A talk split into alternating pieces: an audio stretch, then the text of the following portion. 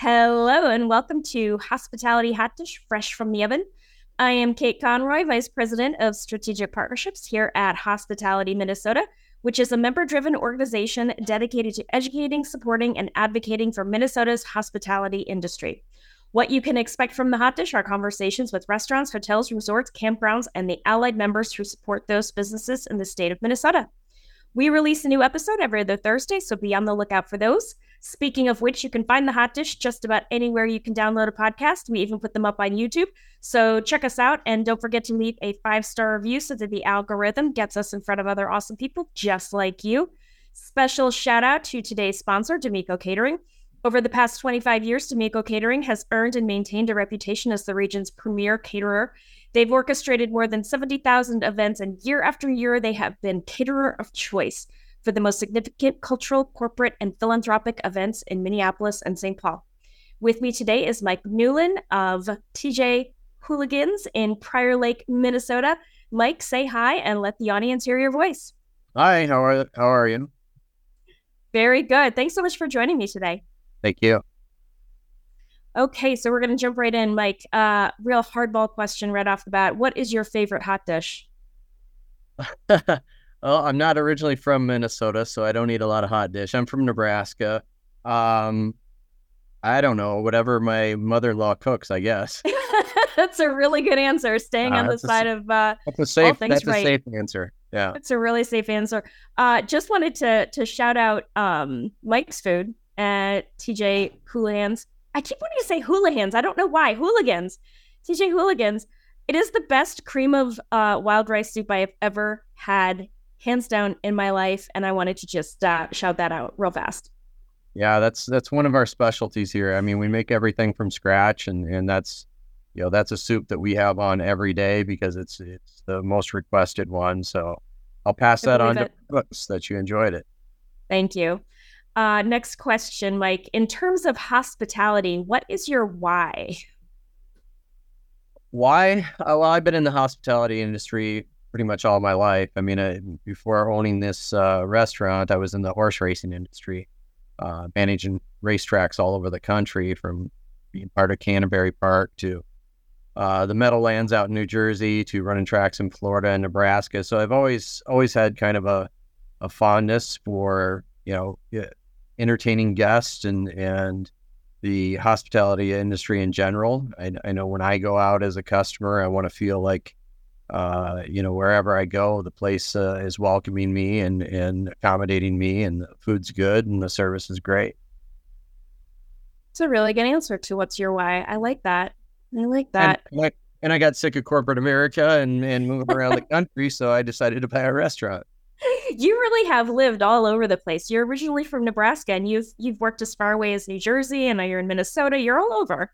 Yeah, I spent uh, I spent about 11 years in Florida. So if uh, you ask me oh. where where I'd rather be, it, would probably be Florida. But uh, yeah, yeah, I've I've I've had uh, quite a uh, career in in the racing industry, and uh, you know, it's it's a business that is very much like the restaurant business. I mean, our, our goal in the racing industry is not only to get you to wager on horse racing or whatever the case may be, but uh, the number two source of revenue at a racetrack is food and beverage. So I've always been very in food and beverage, and I, you know, it, it was a good tie-in for me to buy the restaurant because of my experience with the, the racetrack. Nice. And I don't think a lot of people realize this, but New Jersey has a huge horse presence. Like um, outside of I don't know, Kentucky, I guess, is where like horses are, are bred. But the Meadowlands is um, a huge business, but also in New Jersey, there are tons of horse farms, right? So yeah, counterintuitive. Yeah, New Jersey and upstate New York. Uh, I, other than other than Kentucky and maybe Florida, uh, I would say New Jersey and New York probably are, are the California a little bit, but not not as heavily as Jersey and New York.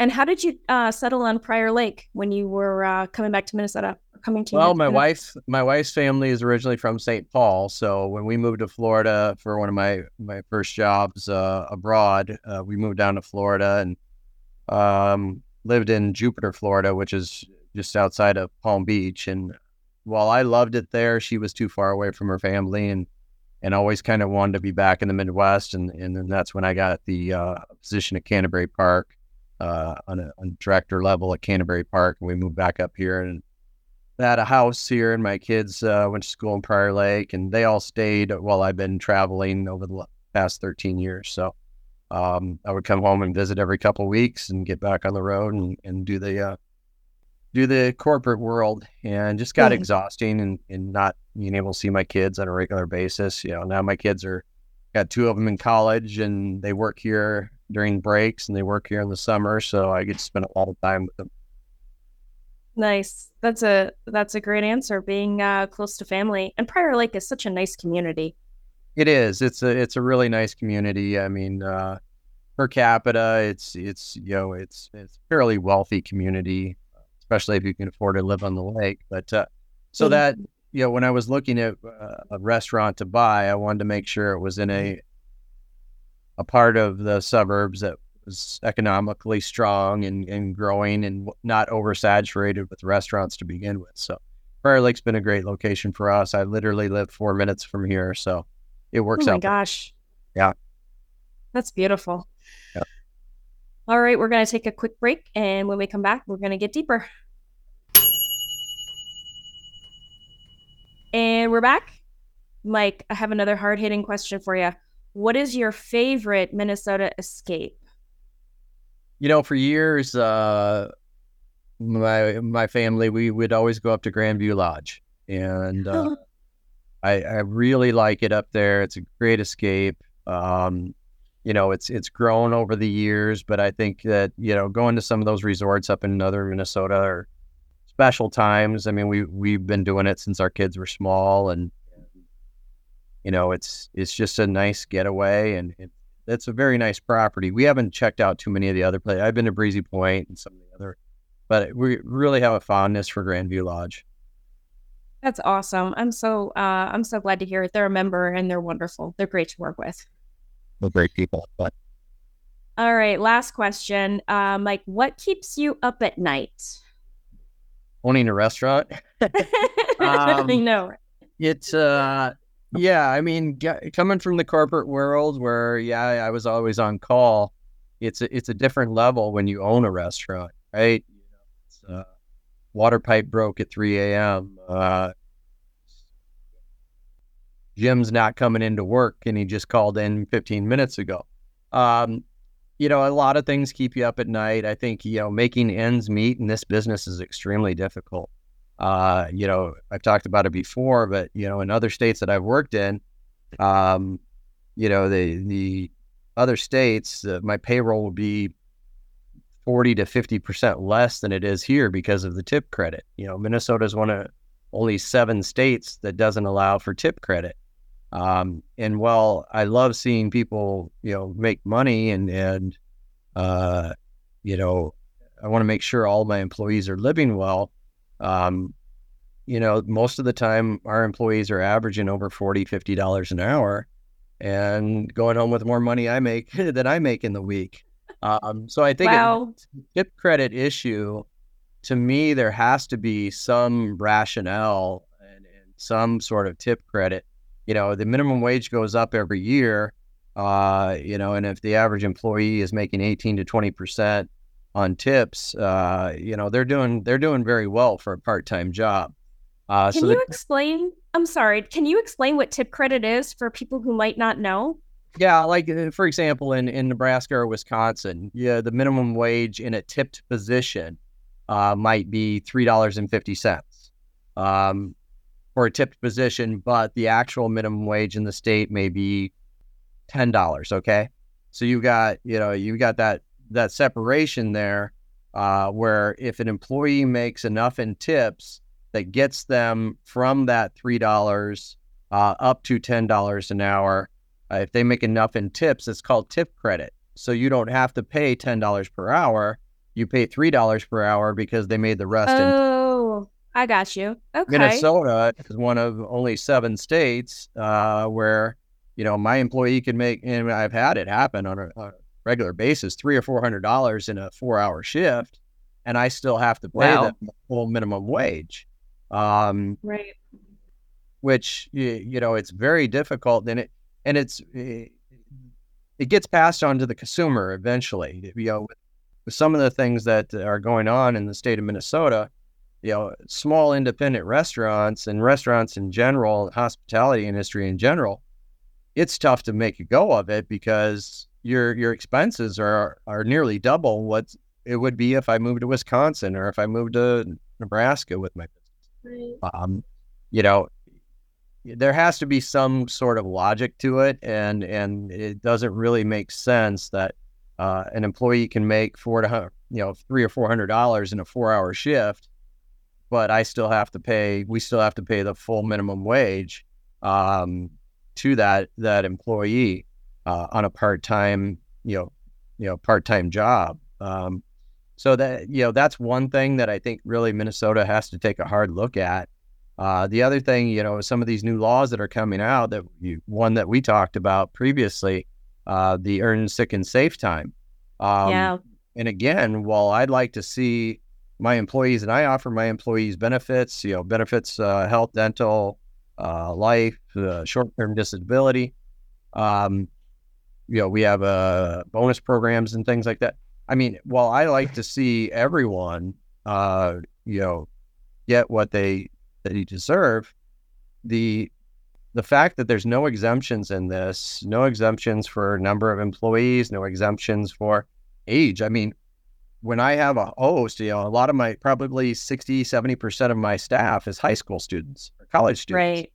So to say that I'm going to have to pay a host, a 15 year old sick time, right. um, it just it, it kind of blows my mind and it, it doesn't make logical sense. Uh, you know, I, I would be okay with, all right, anybody that's classified as, as full time, which, you know, full time is the 30 hours or 32 hours a week in most states.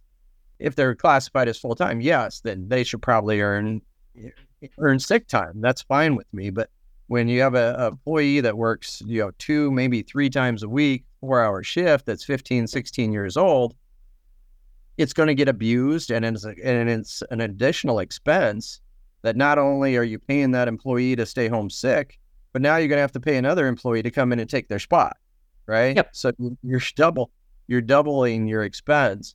Um, you know, so I we're going to have to see how this plays out. I think, you know, like we talked about a few weeks ago, I think what's going to happen is I have to reduce my roster, right? The only way that I can afford to to pay the the sick time is to reduce the number of people that that I'm employing.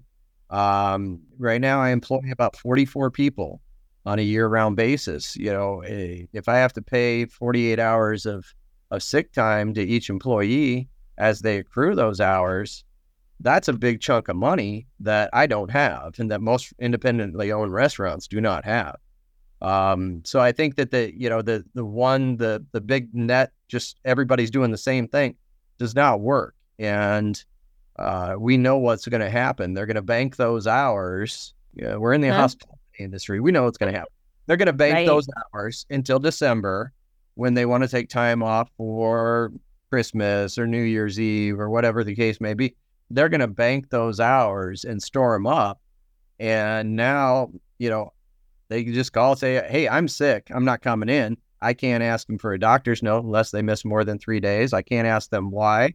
I can't ask them, you know, it could be their brother's, their niece that's sick. And by this law, they could take off.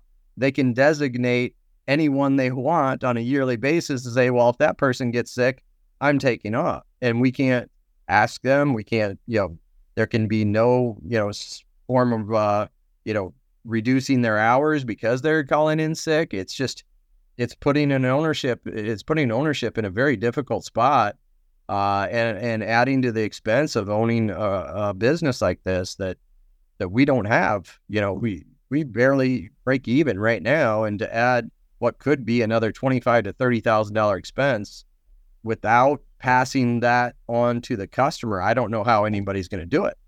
I mean, the we have to raise our prices to pay for this. This is it. Right. When Minnesota passes these laws, they think that they're protecting the employee. Well, they may not be protecting the employee when there's going to be less jobs because of it. And yeah. or the the consumer is paying more for a hamburger because I have to account for this twenty or thirty thousand dollars to to pay for earn sick and safe time. So it's going to have a chain reaction. Uh, you, you know as well as I do that restaurants are closing on a regular basis in Minnesota. And I think that some of these new laws may be the thing that breaks the camel's back and, and pushes a lot of a lot of mom and pop shops out of business. So I was just thinking, you know, we talk about age discrimination at the top level. Um, but a, a law like this might encourage owners like you, owners and operators, to not necessarily hire the 15, 16, 17 year old because they are the ones who are most likely to call out at a moment's notice because they've got friends, you know, it's Christmas time, it's Thanksgiving, they're they they have a social life. Um, but jobs like those, jobs like yours, is where workforce development happens. It's where they learn the hard skills and the soft skills that are going to be necessary for life. Um, and so it's sort of this weird unintended consequence that could very well impact owners and operators 15, 10, maybe even five years down the line. Yeah, I mean, we we have a good system here, and I think I, you know, I've I've said it before, and we're kind of proud of it. I've only hired one person off the street in the past year. So we have a system here where, you know, when when we have a host now, I had nine I had nine kids graduate high school last year and go on to college. We replaced them immediately in host and expo positions. Usually under 18, I only let them work as a host, a dishwasher, or an expo. So I had nine kids graduate last year and we replaced them with their younger siblings and and love that you know friends of my family their kids are in high school that have two more years. So we we start the 15, 16 year old as a host, teach them how to expo, teach them how to be a runner, and then when they hit 18, then they can start becoming a server. Um, you know, so we and from a server, you start training to be a bartender, and and the you know, so we have a good system of of growth and development, but you know, it, it's it's tough to get the the high school kids because they have so many other activities going on. Even though we pretty much abide by their their wishes on their schedules, it's tough to to now have this new law where I just had a kid call in this afternoon. He was supposed to expo tonight and just called this afternoon and said, I'm not feeling good. I'm not coming in. Well, I can't ask him, Have you checked with anybody else to see if they can take your shift? With this new law, I cannot ask him to find a replacement. I have to find a replacement. So, you know, is he sick? Maybe, yeah, he could be, but you know, there's nothing I can do about it. And it's my yeah. burden now to find somebody to work for him and pay that person who may not be as capable as he was to do the expo. Um, so it's just it's going to be a chain reaction, and I, I think in the end, uh, you know, the state of Minnesota is going to find out that you you can't throw a blanket over one thing and and and treat it as a whole. You know. Yeah, the one size fits all approach is just never a good idea. Well, in 2026, aren't we going to be dealing with the uh, Family Medical Leave Act, paid family medical leave? Right. Um, and again, I again, you, we're this position, this this industry, we deal with mostly people that are using this as a part time job. This is not right. their full time income. Um, so, you know, again, you want to you want to treat your employees well. You want to make sure your employees are safe. Uh, you want to make sure that uh, you're providing the best work environment for them. And obviously, if I've only hired one person in a year, uh, this is a good place to work. And and some of the things we do here uh, help retain employees. Um, but the, the expenses of of these new laws are literally going to put people out of business and it's going to be the opposite effect. Instead of paying somebody to sit home now, you're paying them unemployment because your business just closed. Yeah, it's and a really what effect, what effect is that going to have on the state of Minnesota? It's a really sobering thought for sure. Oh, before we get too dark, uh, is there anything coming up that you'd like to promote? Yeah, we do a thing called Music Bingo here. Uh, I may have told you about it, but we do yeah. a thing called Music Bingo and it's a it's a game I picked up when I was living in Omaha, managing track down there. I, I stopped at this uh, bar and grill one night on a Thursday and, and walked in, and every table was marked reserved. And I said, "Well, what's going on? Why can't I why can't I have a table? Just sit here and have a drink and something to eat. And they said, well, tonight's music bingo. Every table's reserved every Thursday. You have to book in about a week in advance to get in. And so the following week, I said, well, I got to check out what this is. So the following week, I made a reservation. I went to this place and, and they have this game called Music Bingo. And they give you a card, and each person's got a different card. And in the in the boxes, instead of letters and numbers, uh, there's names of songs. And the DJ plays 20 or 30 seconds of a song. You have to recognize what that song is see if it's on your card. When you get a bingo, you take it up and they verify, uh, and then you win a free drink or uh, you know five dollar off. Uh, us, we give away a lot of big stuff, but um, and it was just fun. You know, I I'm not the type of person that would ever sit through a bingo game. I love this because it was music, and I love music, and I yeah. love all genres, and it was just you know people singing along. A couple of gals got up and started dancing. It was just a lot of fun. So when I bought this place, I reached out to the owner of it's called the Music Bingo Company. I, I, reached out to him and I said, Hey, Elliot, I bought this restaurant and I, I think Music Bingo would be a big hit here. How can we do this? And he said, Well, yeah, I can get you set up and get you, you know, send you the file to print your bingo cards. You can find a local printer to print them. You know, I send you the playlist. I've got, you know, a bunch of different playlists and genres to choose from. Um, and we could do it all, you know, via Google Drive, and I'll just bill you a monthly a monthly fee to do it. You know, a royalty. And so we started doing it up here about a year and a half ago, and we do it on Thursday nights every Thursday at seven thirty. And our business has gone up seventy five to eighty five percent. Uh, we sell out every Thursday night. Our dining room holds about 80 people. We sell out every Thursday notoriously. Um, so we've started adding a few here and there. Uh, you know, tomorrow night we're going to do our first college edition music bingo, Ooh. which is already sold out, which is 21 and over, and we play younger uh, genre of music. But we do a baby boomer edition once a month on a Sunday afternoon. We do a disco Fun. country version. So it's it's really taken off. Uh, we're even doing some private parties uh, at different locales. Uh, so it's really taken off, and and you know if you look at our Facebook page, you see some of the videos and some of the stuff that we post from there. But uh, you know, we're we're at the point where uh, the deal I made with the guy that owns the company is if anybody wants to do it in Minnesota, I could get them started and get them set up. And so we're in the process of kind of spreading our wings a little bit, making sure that anybody that's wants to do it isn't too close to our our territory. But it's it's really a fun game, and and it's it's dra- drastically increased our business. That is fantastic. What a cool idea. Yeah, I remember you telling me about that, and I was like, oh, I have to get there one night for it. It's so cool sounding. It is. It is. Check out our Facebook page. Look at some of our videos and stuff.